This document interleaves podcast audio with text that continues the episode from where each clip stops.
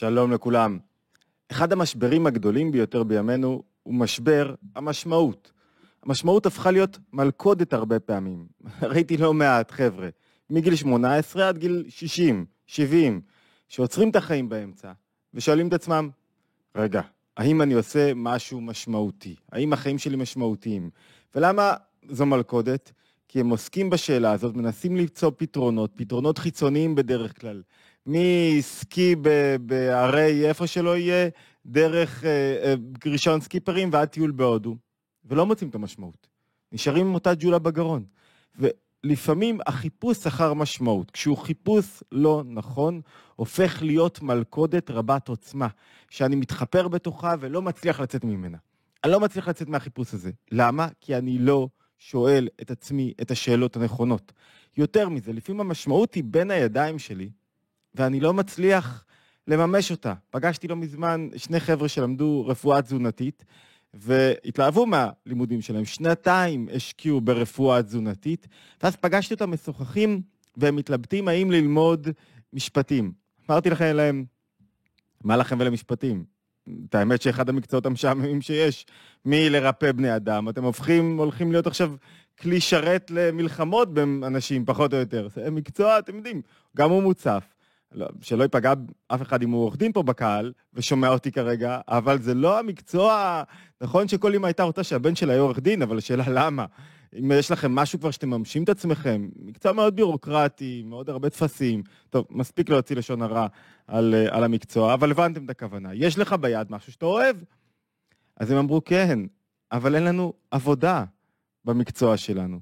נו, ברור שאין לכם עבודה. מה צריך עכשיו? לשווק. מה זאת אומרת לשווק? לקדם את עצמכם באופן כלשהו, את הידע שלכם. איך? לא משנה, יש מיליון רשתות חברתיות. תהפכו את עצמכם למותג בתחום. תרימו מצלמה, תדברו, ת, ת, ת, תצלמו, תכתבו, תעשו משהו. אז הוא אמר, לא, אנחנו, אני לא טיפוס של לשווק. אני, אני לא משווק. התשובה הייתה, אם אתה לא רוצה לשווק, זאת אומרת, אתה לא מאמין במוצר שלך, ואתה לא מאמין בעצמך. ואתה לא מאמין במה שאתה נותן לבני אדם, אתה לא מאמין שאתה יכול לרפא אותם באמת. כי מי שמאמין רוצה לשווק את מה שיש לו, רוצה לקדם, ואתה מלא פחדים, חששות, חרדות, איך לעשות את הדברים. ודווקא התודעה הגדולה הזאת של משמעות פתאום מתמסמסת לך, והיא זאת שתאיים עליך בהמשך, בחמש, בעשר, בעשרים שנה הקרובות, תעבוד בתור עורך דין ותמיד תישאר לך הכמיהה לרפואה התזונתית שבאמת רצית לעסוק בה, לתחום שבאמת רצית לעסוק בו, בגלל שפחדת או פחדת. אז לא אימצת, לא התקדמת בתחום הזה, וגם לא מצאת בו פרנסה, כל תחום. מה, במשפטים לא צריך אומץ, לא צריך להפשיל שרוולים, לא צריך לעבוד קשה, לא צריך לנסות דברים חדשים, רק בגלל שזה כאילו מסלולים מובנים מראש. היהדות אומרת, תורת, יותר נכון, החסידות אומרת, בחסידות יש מושג מאוד מובנה, שנמצא אה, כמעט בכל המאמרים והשיחות, והוא נקרא מה תכלית הכוונה. היא מציעה פתרון למשבר המשמעות הגדול הזה. מה הפתרון? תשאלו את עצמכם מה תכלית הכוונה. השאלה היא, מה תכלית הכוונה היא למה אני כאן? מה התכלית שלי? מה אני צריך לעשות? מה התפקיד שלי? עצם זה שאני שואל את השאלות, מרים אותי קצת מחיי היומיום, מאפשר לי לראות את הדברים אחרת, מאפשר לי להבין איפה אני נמצא קצת באופן שונה, אני לא כל הזמן עסוק בגשמיות, בעבודות הקטנות, בדברים היומיומיים שלי. אם אני לא שואל את עצמי, מה תכלית הכוונה? אני לא אגיע גם לשום דבר. אני גם בטח לא אממש את תכלית הכוונה. אלא מה? צריך לשאול בצורה נכונה, וצריך להיזהר מהשאלה הזאת, אם היא בעוצמה גדולה יותר, מדי, בנוכחות גדולה מדי, ולא מוכוונת נכון, היא יכולה להיות הרסנית, כמו שאמרנו.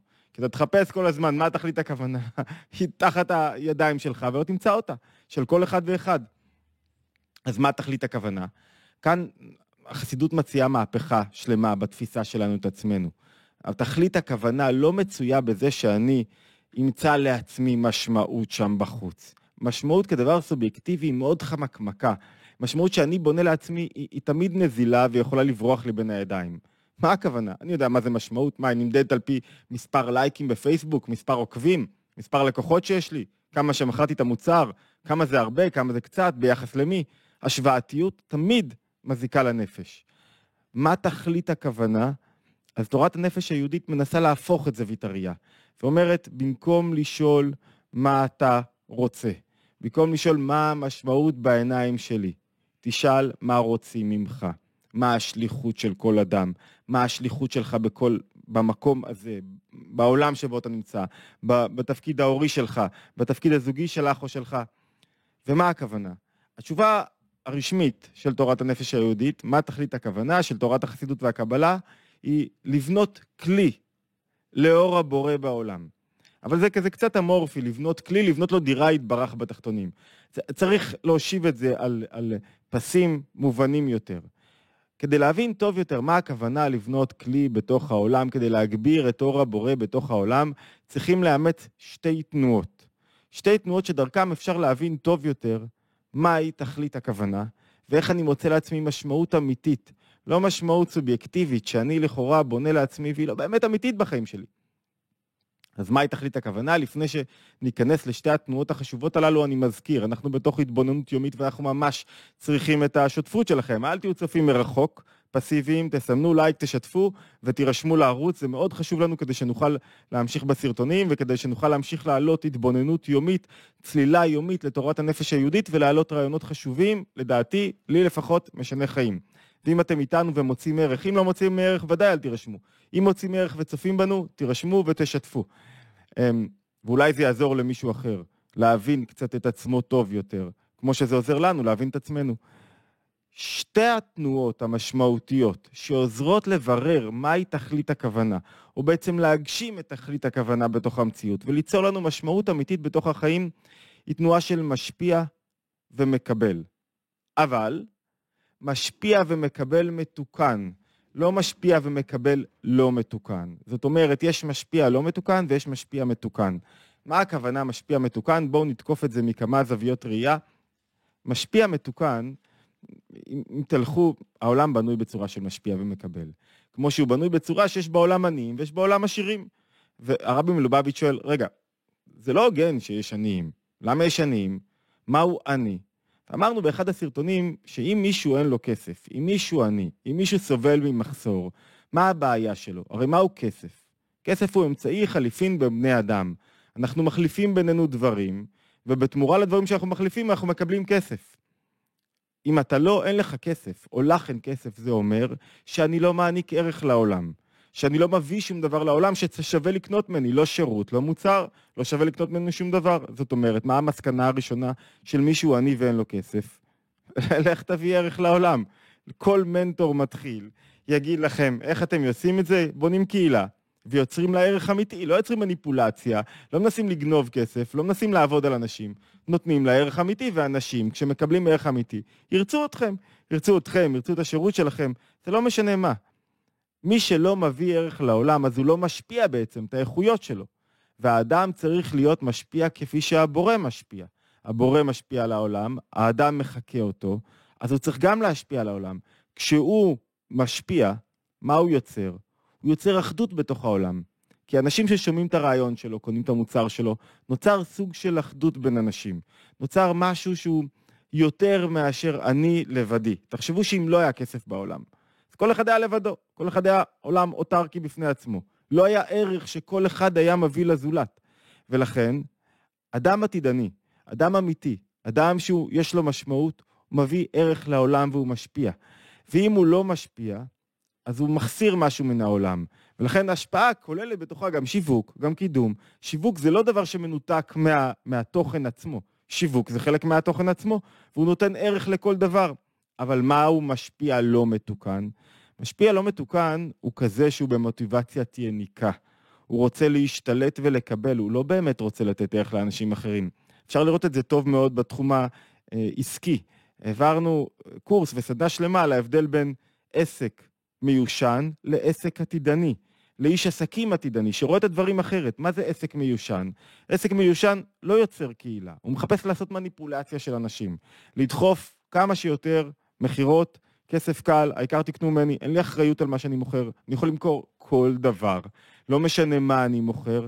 המכירה היא תמיד מסיבות חיצוניות, לעשות כסף. אני לא מזדהה עם המוצר שלי, ו- וזה תמיד יוצר לי איזו מידה של סטרס, מידה של פירוד. לכן גם המכירה שלי, אני רוצה לעשות מניפולציה לקונים, ולכן אני עושה מכירה שפונה לרגש. לעומת זאת, איש עסקים עתידני, איש עסקים שמוצא משמעות וערך, מה הוא עושה? הוא לא, הוא יוצר קהילה. על הקהילה שלך אתה לא יכול לעשות לה מניפולציה. זה לא הגיוני שתעשה מניפולציה על הקהילה שלך, אחרת לא תשרוד בה. אני לא מוכר כל מוצר. אני לא אמכור מוצר שאני לא צורך אותו. לא אמכור מוצר שאני לא מכיר בערך שלו ובתרומה שלו למי שרוכש ממני. אני, אני לא מחפש רק את הכסף, אני מחפש באמת להשפיע, באמת לעשות טוב, ולכן אני גם אמכור ואנסה לשומע, לתאר את התועלות של המוצר שלי מבחינה שכלית, קוגנטיבית. אני לא פונה לרגשות שהם המקום החלש, החולשה האנושית. אני מעורר רגשות. לא, אני נותן לך לחשוב, לבחור, להחליט, לבדוק. ויותר מזה, איש עסקים עתידני, איש עסקים בעל משמעות, איש, עסקים שרואה את הערך בדברים, לא מפחד על הידע שלו, לא שומר אותו אצלו. הוא משתף בידע, הוא יודע שכשאני אפיץ את הידע זה יעשה לי, לי טוב, לעולם טוב, וזה יקדם את כולם, ולכן הוא לא קדחתני, הוא לא לחוץ שיגנבו לו איזה משהו. להפך, יש לו איזה בעיה, הוא עובד על עצמו. עובד על עצמו קודם במישור הרוחני, השכלי, מתבונן, מנסה להבין. הפירוד שאנחנו מדברים עליו, פירוד מבחינה, אמ, מבחינה של היעדר השפעה מתוקנת, נובעת קודם כל מהנפש, שהנפש במצב של יניקה, שיש לי התגלות של רגשות לא רצויים, שהם אלו ששולטים בי ואומרים לי, לא, מגיע לך, לא קיבלת, אתה קורבן, אתה צריך לקבל. אין פה תכלית הכוונה. בכל פעם, תכלית הכוונה מתממשת רק כשנוצרת אחדות בין בני אדם, כשכולם משתפים פעולה, כשאנחנו מניעים את העולם בצורה מסודרת למקום טוב יותר. בהיעדר מימוש תכלית הכוונה, האדם לא יכולה להיות לו משמעות אמיתית.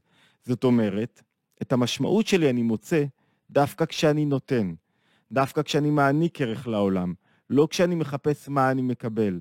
וכשאדם שואל את עצמו, רגע, מה אני מקבל, מה אני כבר עשיתי, אז הוא שם את עצמו במרכז, רואים את זה היטב ברשתות חברתיות. יש כאלה שכל היום מספרים מה הם עשו, איך הם נראים, מה הם... הם לא נותנים ערך אמיתי לעולם, הם מקסימום מגרים את הקהל, אבל הם לא נותנים ערך לצרכנים, למי שמסתכל בהם. הוא לא משנה לצרכן את החיים. הוא, מה הוא עושה? הוא מראה לו כמה הוא יפה. אז אני מתפתה לראות כמה אנשים יפים, או איפה הם היו. אבל הוא לא באמת שינה לי את החיים. אדם שעובד נכון ברשתות החברתיות, נותן ערך לשומעים שלו. הוא עוזר להם לקבל משהו, ולכן הם ימשיכו לצרוך אותו. וכשהוא עושה את זה, מה הוא עושה? הוא מתקן את העולם. הופך את העולם מעולם חשוך לעולם מואר. בואו נעבור למקבל. מה זה מקבל מתוקן? מקבל מתוקן זה אדם שמוכן כרגע להיות במצב של תלמיד. הוא לא רוצה להשתלט והוא לא רוצה לתת, הוא עכשיו במצב של תלמיד. הוא לומד, הוא רוצה להתפתח. כדי להתפתח צריך לפעמים לשתוק קצת, לקבל קצת, כמו בזוגיות, אני רוצה לקבל מבת הזוג שלי, אני צריך להיות בתנועה של יראה, בתנועה של נסיגה, לפנות לה את המקום. אם אני לא אעשה את זה, הזוגיות לא תצליח באמת להתקדם, כי רק אני אהיה זה שמשתלט. מה זה מקבל לא מתוקן? מקבל לא מתוקן הוא לא באמת אדם שרוצה לקבל. הוא רוצה להשפיע, אבל הוא משחק אותה מקבל. למה לא קיבלו אותי לקבוצת וואטסאפ? אתה לא באמת רוצה שיקבלו אותך לקבוצת וואטסאפ, אתה רוצה להשפיע בקבוצת וואטסאפ. מקבל לו מתוקן, לפעמים גם הוא אחד שאין לו מעצמו כלום. שאין לו, לא רק שאין לו מעצמו כלום, הוא גם, הוא גם כזה מרמס. הוא לא באמת לומד ומתפתח, הוא נשאר כלום. לא, לא, ולכן הוא מחפש איך לצאת מהכלום הזה, אבל הדרך שלו זה לצאת, ללמוד, להתפתח. זאת אומרת, בלי התנועה הזאת של קבלה, המקום שבו אני לומד, המקום שבו אני סוג, נסוג ומתפתח, ובלי התנועה הזאת של השפעה, האדם לא יכול להיות שלם. הוא צריך ללמוד, להתפתח, להיות תלמיד, ואז לתת מהעולם. לא להשתלט על העולם, להשפיע, להוות מקור להשראה. עם שתי התנועות הללו יחד, יש לי תמיד משמעות. זאת אומרת, כשאני מקבל, אני לא שואל את עצמי מה המשמעות, כי אני עכשיו לומד. כשאני משפיע, המשמעות היא גם לא סובייקטיבית, כי עכשיו אני מרכבה לערך מסוים. זה לא אני. כל פעם שאדם שואל, האם אני עושה דבר משמעותי, הוא כנראה לא במקום הנכון. כל פעם שהוא שואל, רגע, האם אני אעשה מה שצריכים ממני כאן? הרי מה שצריכים ממני זה מאוד משמעותי עבור מישהו. הילד שלי צריך אותי כאן, אשתי צריכה שאני אבוא הביתה מחוייך, הבית צריך ממני משהו, העבודה שלי צריכה שאני אחשוב באופן מסוים. כשאני עובד כך, מה קורה לי? אני תמיד משמעותי. כי תמיד אני משמעותי למישהו. משמעותי זה לא משמעותי לעצמי. אנחנו מתבלבלים, שמים את עצמנו במרכז, במקום את המשמעות שאנחנו נותנים לעולם, לקהילה, לכל מקום שאנחנו נמצאים בו. מה, מה, מה התשובה? מה בסופו של דבר אנחנו צריכים לעשות? לשנות את מבנה השאלות שאנחנו שואלים את עצמנו.